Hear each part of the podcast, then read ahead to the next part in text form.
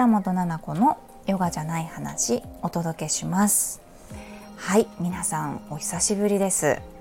はい、夏休みもうあとちょっとですね。うちの子たちはあと1週間ぐらいでちょうど学校に行くんじゃないかな。すごく早く始まったのでラッキーと思ってたら、早く夏休みもね、終わる。子どもたちはね、すごいやったぜって言ってたけど、早く学校始まるよっていうことで、はい、あともうちょっとの辛抱だなぁなんて思ってます。ラジオもなかなか撮れなくてね、家にいることは多かったんですが、子どもたちも近くにいたりとか、何せねフルフルデジタル生活をしております何が言いたいかというと、インスタグラムでねストーリーズで見ていると、私の知っている先生できっと10人ぐらいもうデジタルデトックスをしてきましたって、すごく爽やかな顔でね、もうあとインスタグラム久しぶりですとか言ってる先生がもう男女含め10人ぐらいいたんですよ。もう私が今一番やりたいことは、もしかしたらデジタルから離れることかもしれないんだけれども、反対にデジタルから多分来年のね春ぐらいまでは離れられないんです自分で選んでんだけど。そうなので、わーって毎日デジタルと向き合ってますね。お家からも出ずに向き合っております。で、そんな中でなぜかなっていうところでね、自己肯定感と子育ての講座をねスタートしたんです。今まで自己肯定感関連ですと、ラジオでちょっとお話ししたりとか、あとはオンラインサロンメンバーの方にちょっと日々ね、そういったマインドセットじゃないですけれども、考え方だったりとか思考のところでシェアできることをしていたりとか、あとは1対1のカウンセリング、あと心のレッスンって言って、ヨガのレッスンのように1時間でジャーナリング、ノートに私の質問で書いてくださいっていうようにしてレッスンをしたりとか、そのあたりだったんですけど、子育てを絡めたことっていうのが、実は私がこの自己肯定感を、気になったというか、興味を持ったきっかけでもあるんですよね。前にも話しましたが、うちの小学校4年生のねお兄ちゃんのメンタルの変化が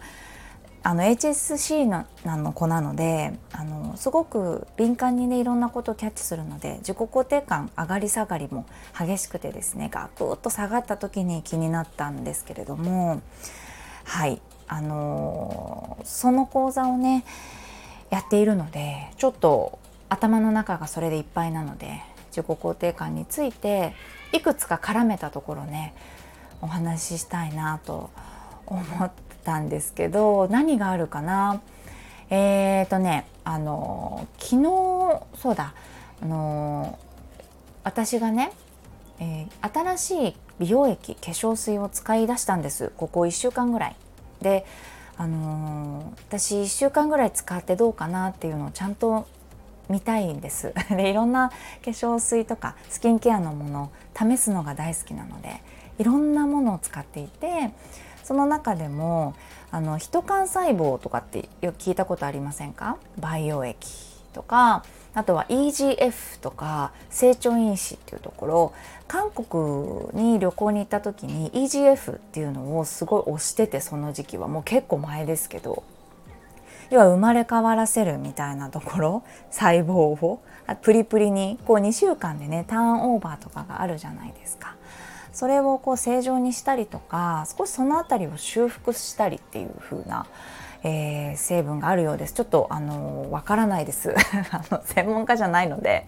わかんないので、ちょっと調べてみてください、ヒト幹細胞についてね。で、旦那さんのその業界関連のヘアメイクさんがプロデュースされたヒト幹細胞の美容液がとっても良くてですね、あ、すごいんだな、なんだろうそれってって思いながら使っていたら、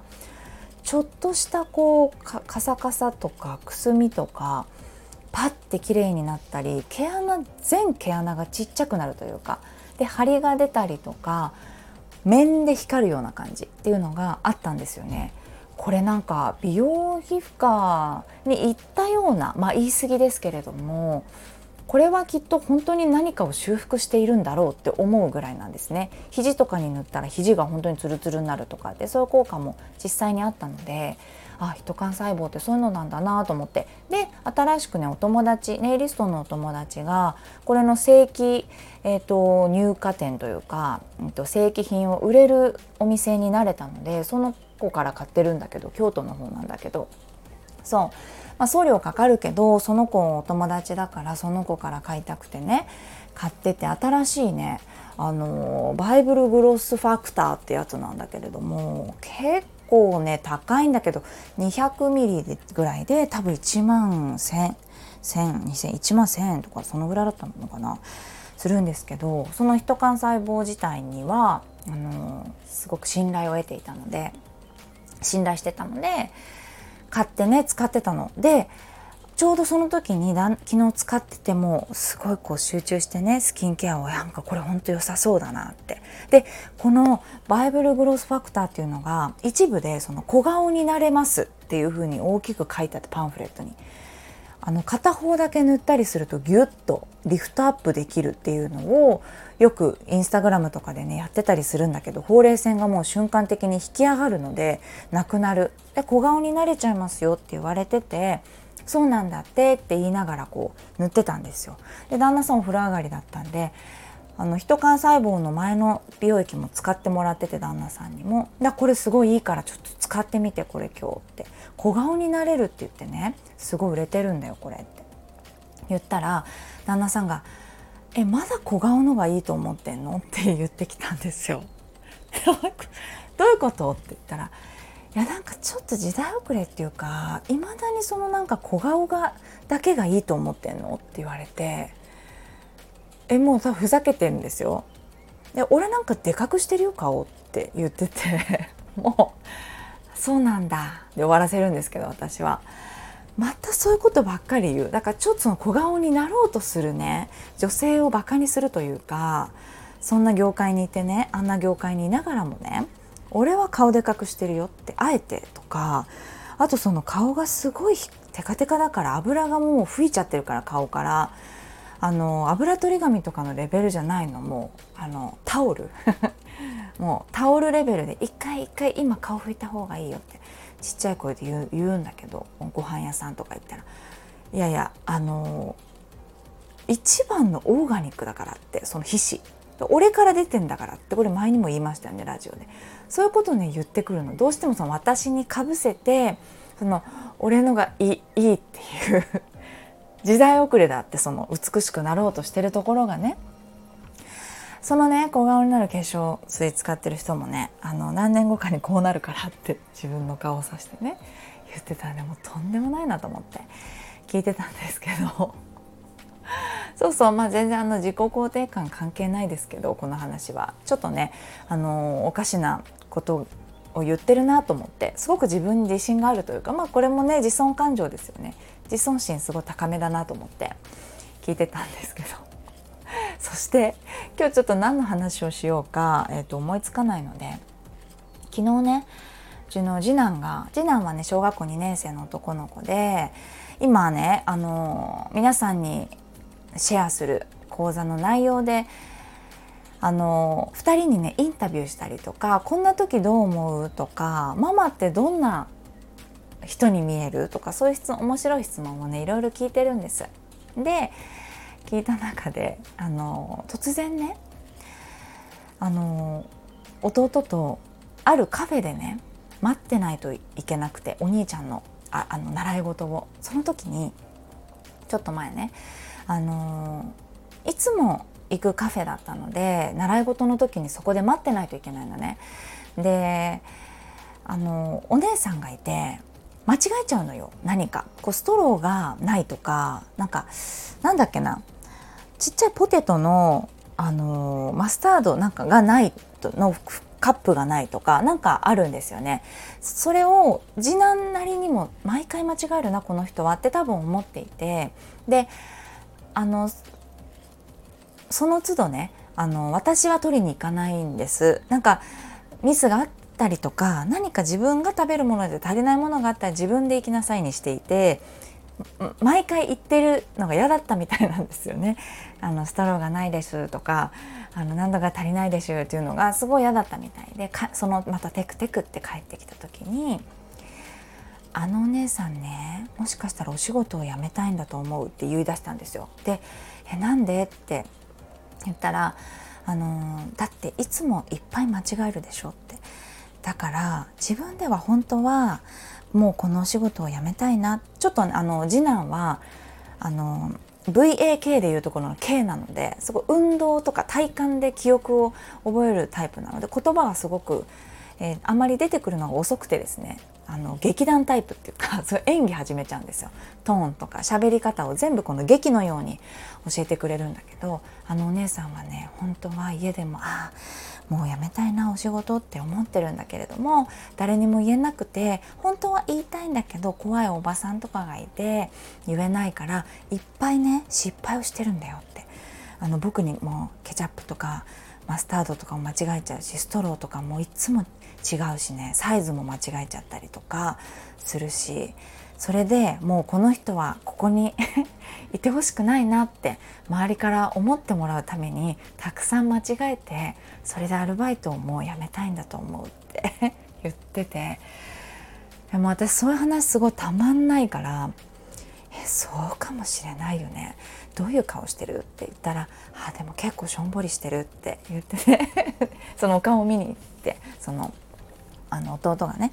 そっか、じゃあ本当に辞めたいってもしかしたら悩んでるのかなって、でもそのね、次男だったらどうするって、いや僕はね、いっぱい間違えたりしないで、辞めたい日に辞めたいって言うよって言ってて、そうなんだって、そういうお話をするのが好きで、これちょっと自己肯定感につながってるので話し続けますね。でもう一個ね、ネズミね、野良ネズミいるじゃないですか、外に歩いちゃう野良ネズミがね、なんで外に歩いてるか知ってるって言われたんですよ。で次男に知らない、ご飯とか探してんじゃないって言ったんですよ。やっぱり飼うってことはないからさ、野良だから歩かないとさ、ポテトとか落ちてないし、ピザ屋さんとかのそばにいたりして、やっぱり餌を探してんじゃないって言ったら、違うよって、みんなから嫌われてるから、ママも嫌いでしょって言うから、ちょっと叫んじゃうかもって言ったら、人が通るたびに走るでしょって、チャチャチャチャって、それはね、触ってみて可愛いでしょって言ってるんだと思うよって言ってんですよ。嫌われてるから、だからこうチャチャチャチャって走る姿を見せて、可愛いでしょって、ぜひ触ってみてって、これぜひ触ってみてって言ってたんですよ。触ってみてって言ってんのかもしれないって、もう目がまん丸で、私どういうネズミ目線っていうふうに思うじゃないですか。でもやっぱそこで嘘でしょって驚きたいんだけど、やっぱ自己肯定感的にはそっか、一回共感なんですよね。そっか、もう笑いたいのもやっぱこらえながら、そうかもね、だってネズミだってさって、みんなから嫌われてるっていうことにじゃあ気づいてるのかもしれないよねって、だってママ駅でなんかゆっくり歩いてたのに OL さんがね、キャーって叫んだ途端すっごい走りが速くなったの見てたもんって、だからみんなからキャーって言われて、もしかしたら嫌だったのかもって、そしたらどうするって、じゃあ次ネズミに会ったらどうするって言ったら、大丈夫だよって一回見てあげたいって、ちゃんと見たことないからって言ってたんですよね。でも見てあげないっていうことは無視されたと同じだからって、そうなんだ、でもそれすごくいい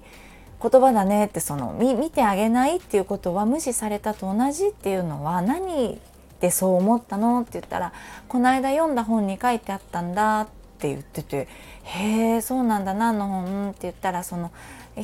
なんかお友達との付き合い方みたいな、何かな、小学生にすごく人気な学校で教えてくれないシリーズみたいな本だと思うんだけど、それの心のなんか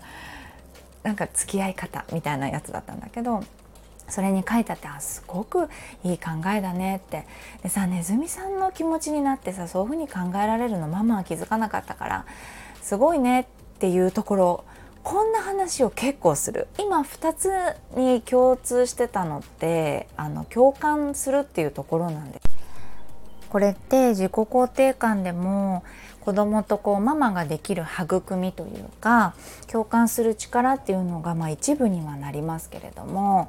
子供のこういった共感力を育むために、ママができる質問だったりとか、ママと子供でできることっていうのを講座の中でね、いろいろご紹介しようかなと思っているところなんです。で、うちの家族ね、もう本当それが好きでよくやってるんですよ。で、いろんな本も読んで、どういうふうにママがその本を読んだことに対して声かけるかっていうところで、弟がね、こんなふうにいろんなことを想像してくれて、もう私じゃ出てこない価値観というか、もう素晴らしいなと思って、単純に面白いし、こういうふうに自分の意見持論っていうのを、ママに話すっていうことができていたことにすごく私が嬉しかったし、可愛かったし、夏休みでね話す機会が多いので、いろんなことね聞いてて楽しんでます。はい、そうこうやって お子さん育ててるお母さんがね、きっとラジオを聞いてくださってる率が多いと思うんですけど、私の聞く限りでね、子供がなかなか話してくれないとか、あと中学校に入ってから小学校に入ってからネガティブになってしまったとかね、悩みがあると思うんです。で、一度ねちょっと宣伝みたいであれなんですが、無料で体験会って言ってね、もう7時間8時間の講座なんですが、内容とあとは重要なポイントっていうのをね40分ぐらいにまとめて、無料の講座っていうのを毎月やってまして、でこの間50名ぐらいね来てくれて、講座はねもうね9月から、始まるんですけれども、その無料のね体験会っていうのは毎月やっていこうかなと思っていますので、もしね興味がある方はインスタグラムにね最新情報がいろいろ載ってますので、よかったら見ていただけたらなと思います。では今日はね久しぶりにちょっと夕食も早く、作り終わって時間ができたので長く撮っちゃいましたね。また話してくださいっていう内容ねいくつかいただいてます。もしラジオで聞きたいなっていう話なんかがありましたら、ぜひレターでいただけたらなと思います。はい、では聞いていただいてありがとうございます。またすぐお会いしましょう。